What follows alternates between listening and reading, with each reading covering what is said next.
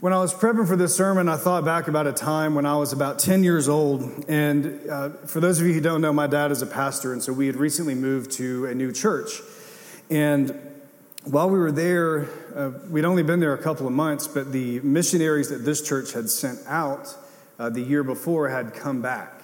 And so they wanted to, they invited the rest of the church to come and listen to a presentation on what they had been doing in Africa for the previous year. So a few dozen people came, and we gathered in the old fellowship hall of the church, which was a room that had not nearly enough windows, and it was very dark. It happened to be the late fall, so it was getting dark earlier. And they had one of those old carousel slide projectors where you have to put the little plastic slides into it and then over and over and over again, which is just the most monotonous sound to hear when you're already kind of exhausted. They had to turn the lights off. So it was dark and it was dark. We had to listen to this. At 10 years old, it was very difficult to sit through. And even at that age, I could sense that the grown ups in the room were having a hard time staying engaged. And they were drifting pretty quickly as this guy clicked through another picture, clicked through another picture, and describing in great detail what the pictures were already showing us. If a picture is worth a thousand words, the guy used every thousand words to tell us what was going on. Now that I'm older, I think I like the idea. So, Derek, will you get the slide projector from out back? And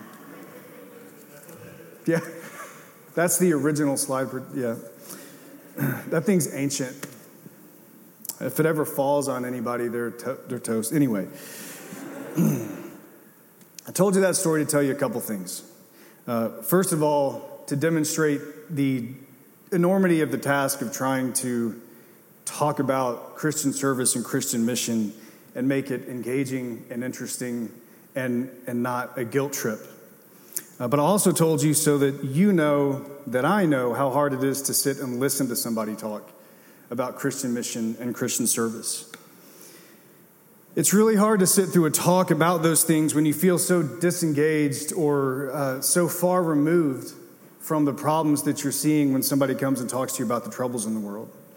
Uh, and, and there's so many things that are going on in, our, in the world around us that are outside of our individual sphere of influence. So, what can we do? I mean, I can't go to Afghanistan and do anything right now. And it's very frustrating. I mean, that's just an example. There's so many things that we, we care about and we love.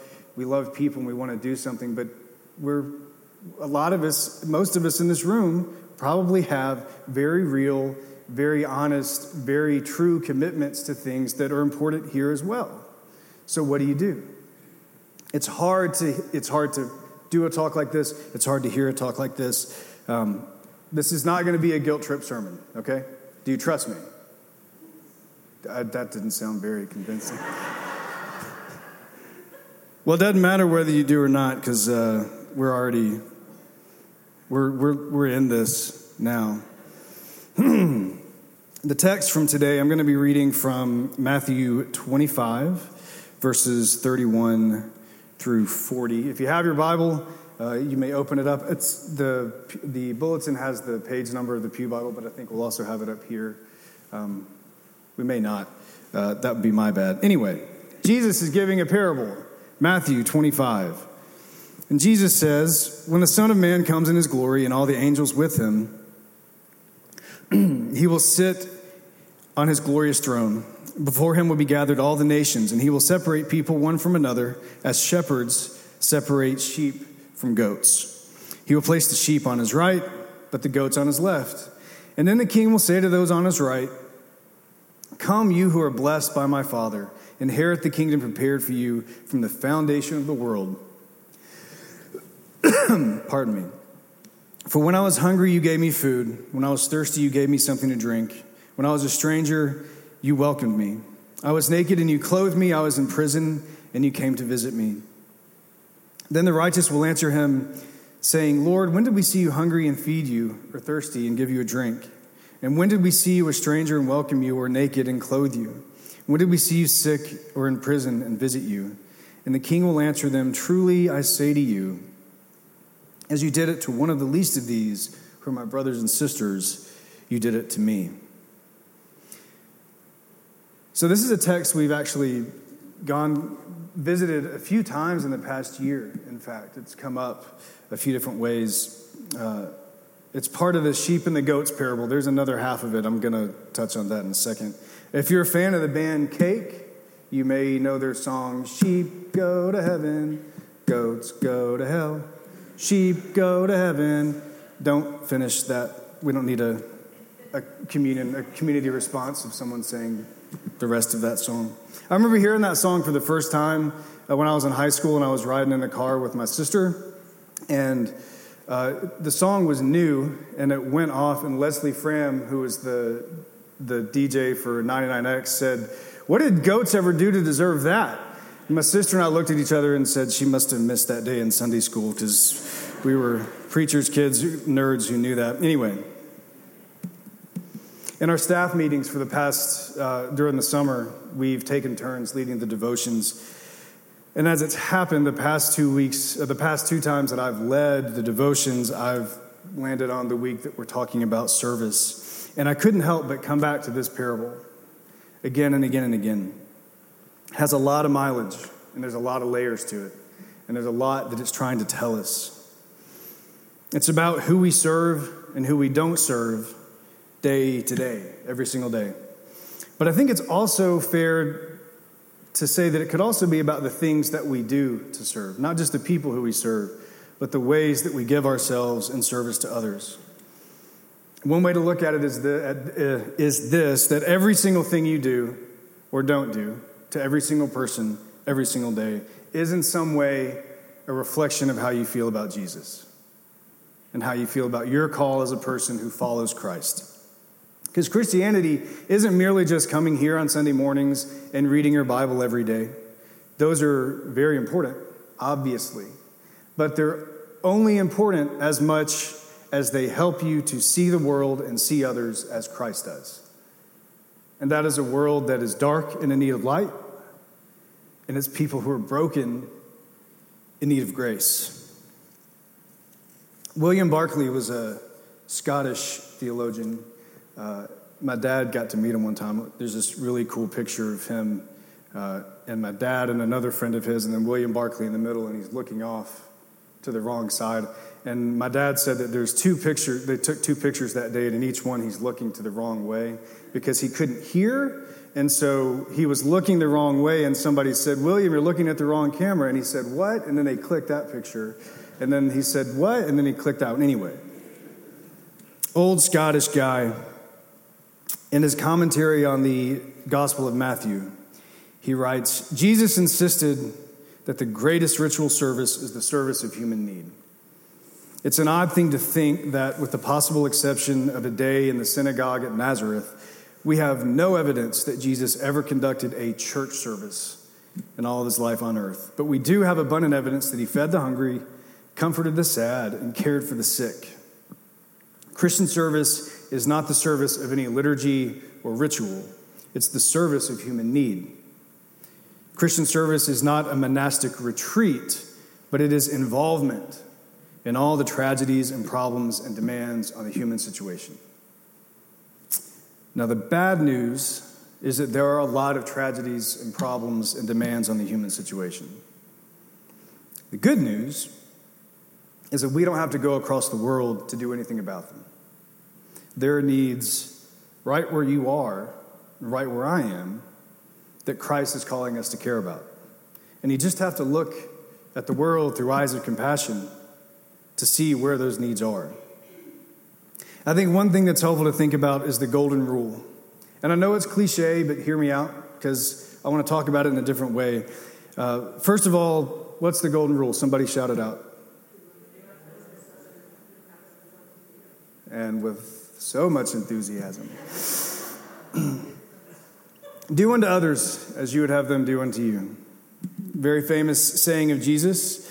Uh, I might have talked about this, but what you, what you may not know is that the golden rule, as Jesus presents it, is actually a subversion of an existing philosophy that was uh, prevalent in his day, which was don't do unto others as you would not have done to yourself. Don't do unto others as you would not have done to yourself. That's a pretty low bar. And it's pretty selfish. I mean, if, if all you have to do is not be a jerk to somebody, you're not, I mean, hopefully that's easy enough. Just to, to, to not be cruel.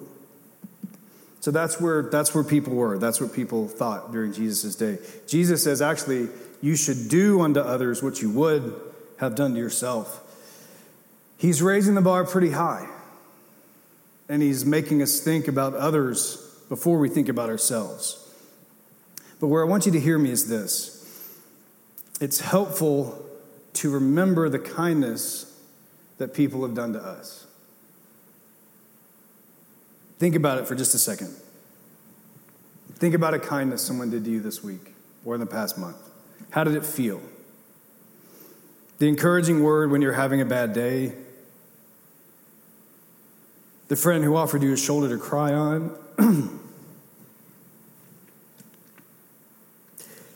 that wasn't supposed to happen. The person who hosted a dinner for friends and extended an invitation to you when you were new in town. The person who gave you a leg up when money was tight. Those all meant something, didn't they? And so, even if we feel like our kindness and our generosity and our encouragement aren't much to people, you just have to remember the times that people did those for you to remember how much of a difference they can make to others. These aren't world changing things in a historical sense, but they're world changing for the person who receives them. And that's what Jesus is saying.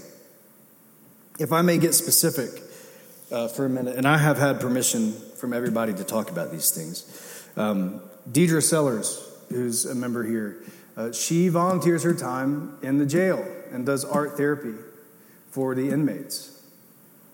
Um, my fiance Stacy's here. She leads a small group for middle school girls. I have a friend named Nathaniel. We went to seminary together. He's, a, he's an ordained minister. He's a teacher at a, at a high school, and he coaches cross country. I don't know why. He, likes to run for some reason. Um, one of the college students this week emailed me and said, I just started a new job, and I, I want to know how I can be a better witness as a person of Christ in a, in a, in a context where uh, it's not necessarily readily apparent.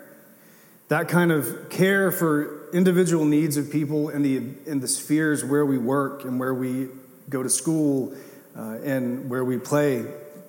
I mean, when you come to church in the morning, you get coffee, you sit down, the band plays, there are lights. What you may not realize is that someone comes here in the morning and makes the coffee, and the band works on the music all week. The people downstairs who are wrangling your kids so you can come up here and worship.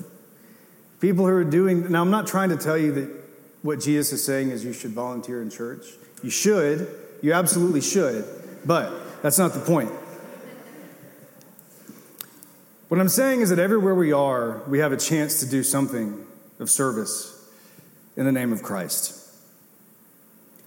Kindness, goodness, compassion, generosity, encouragement, prayer, these things are never ever wasted, no matter how small or frivolous or trivial they may seem in the moment. They can always make a difference. You may not always get to see the difference they make, but that's beside the point. And Jesus doesn't really say anything about us getting to see any of the good we get to do. He just says, do it. And when you do it for the least of these, you're doing it for me. Contrarily, unkindness, apathy, cynicism, self righteousness, those things are always, always wasted. They never do any good. To forget about them. The last half of the parable, Jesus says, Whenever you didn't do for the least of these who are my brothers and sisters, you didn't do it for me. C.S. Lewis, I think, said it best. He said that we all certainly carry out God's purpose however we act, but it makes a difference whether we serve like Judas or serve like John. And it's in what we do every day. In fact, one of my favorite movies, Kingdom of Heaven, uh, if you haven't seen it, it's really good. You should watch it. Make sure you watch the director's cut because it's it's like a completely different movie. But in the movie, this guy is struggling with his call and what he's supposed to be doing, and he doesn't think he's a good enough man. And this other guy says that holiness is in right action and encourage on behalf of those who can't defend themselves. And what God desires is here and here. And by what you do every day, you will be a good person or not. It's in the everyday things. It's not just in the big grand things. Have you ever, has anyone seen Schindler's List? Uh, uh, near the end of that, one of the most just incredible scenes in a movie, he's, he's about to make his escape and he's reflecting on how many people he saved and could he have done more. and he, he's just regretting what he, the money he spent doing other things to, that, he, that he could have saved 10 more, he could have saved one more, could have just done one more thing. And they give him a ring that says, Whoever saves the life of one saves the world entire. It's just the little things. It's not always the big, huge, get on an airplane and go across the world stuff. Those are important, but so is everything that you do every single day. The title of this sermon, if you didn't notice, is it's in the bulletin. It's In Defense of the Starfish Story. Uh, Derek loves the Footprints in the Sand story. Y'all familiar with that one? Yes? Okay. I like it too. It's a really good one. Um, but it's a little hokey, it's a little cheesy, it's a little cliche, but it beautifully illustrates something, something good and true about Jesus Christ and his relationship with us. So it's good. It's a good story. My guilty pleasure Christian, cheesy Christian story is the starfish story. Does, does anyone know it? Good, yeah, okay. If you don't know it, I'm going to tell it to you. Basically, it's, it's this this guy goes out on the beach in the morning, and the tide is going back out, and there's thousands of starfish stranded on the beach, and they can't. They're, they've been they've been washed up there, and the tide is going out, and they can't get away. And there's a little boy on the beach reaching down and throwing one at a time back into the ocean. And there's thousands of them. And the, the old man looks at him and kind of laughs and says, It's really nice that you're doing that, but you, there are too many and you can't possibly save all of them. You can't possibly make a difference. so the boy picks up one more and throws it into the water and says, It made a difference to that one. It's Christian service. It's the hands and feet of Jesus working through you and working through me and the world around us every single day. When we look at the world in hurt and need and wonder where God is, and we say, you know, God, where are you in the midst of this suffering? I think God is looking at us and saying, Where are you? And I've said that before, I don't ever get tired of saying it. Where are you? There are opportunities to serve in Christ's name every single day, with every situation and with every person. And we all have passions and abilities and talents and resources and things that we care about and people who we know that we can leverage to help us to do these things. And we have the good news of Christ crucified and resurrected. So we have things we can do, and we have things we can offer, no matter how small the offering may be. Think of the world as a beach full of starfish, and you're just throwing one back in at a time. One at a time. One at a time. Now, it may be that you're called to go to another country and build life alongside people in another culture and serve them in Christ's name. And that's amazing. It may be that you're called to go serve the homeless in a soup kitchen and give them a warm meal. And if so, that's great. But it may be that for now, you're simply called to be the best teacher, the best accountant, the best nurse, the best researcher, the best truck driver the best mom or dad or son or daughter or sister or brother or best friend or total stranger to somebody around you. It doesn't matter how big or how small the calling. If it's done in Christ's name, then you can be sure that in that moment, it made a difference to that one. Amen? Cool. I'm done. So we're going to have a minute of reflection time. I'm going to close this in prayer, and then we'll, uh, after a few minutes, we'll come back and pray. But please pray with me. God, thank you again for this morning, and thank you that you've called us into service. And thank you that no act of service is too small, that uh, no person who we serve is, uh, none of our kindness is ever wasted on them. We thank you that you live in us and that you empower us to do good in your name. And so we ask that you would help us remember that as we go into the week, as we enter the world, in the places where we work, in the places where we study, in the places where we live, that we might see the needs around us, and that we might serve you in every way we can. Help us not to overlook the opportunities. Help us to see the world with compassion and empower us through your Spirit to do good in your name. We ask these things in the name of Christ. Amen.